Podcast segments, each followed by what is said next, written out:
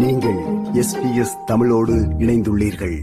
மே இரண்டாயிரத்தி இருபத்தி இரண்டில் புதிய லேபர் அரசு பொறுப்பேற்றதிலிருந்து முதல் ஒன்பது மாதங்களில் ஆஸ்திரேலியாவுக்கு படகு மூலம் வந்த கிட்டத்தட்ட இருநூறு புகலிட கோரிக்கையாளர்கள் திருப்பி அனுப்பப்பட்டுள்ளதாக த கார்டியன் செய்தி வெளியிட்டுள்ளது.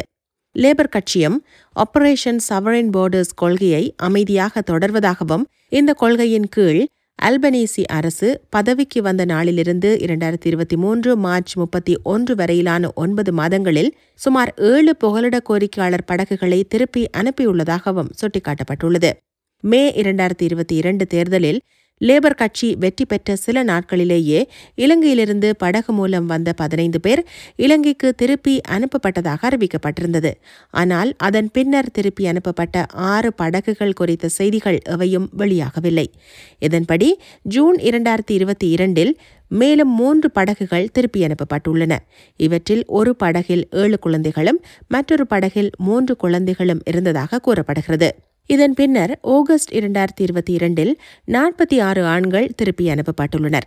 இரண்டாயிரத்தி இருபத்தி இரண்டு டிசம்பரில் நான்கு குழந்தைகள் உட்பட பதினாறு பேர் திருப்பி அனுப்பப்பட்டனர். ஜனவரி இரண்டாயிரத்தி இருபத்தி மூன்றில் பத்து ஆண்கள் திருப்பி அனுப்பப்பட்டனர். இவர்கள் அனைவரும் எந்த நாட்டுக்கு திருப்பி அனுப்பப்பட்டனர் என்பது குறிப்பிடப்படவில்லை.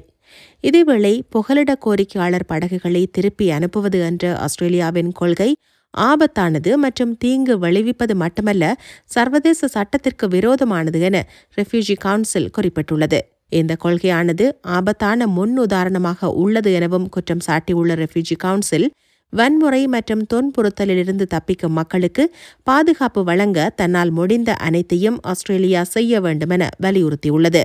ஆனால் ஆபரேஷன் சவரின் போர்டர்ஸ் சட்டப்பூர்வமானது மற்றும் அதன் கொள்கைகள் எல்லைகளை பாதுகாக்கிறது என ஆஸ்திரேலிய அரசு வாதிடுகிறது.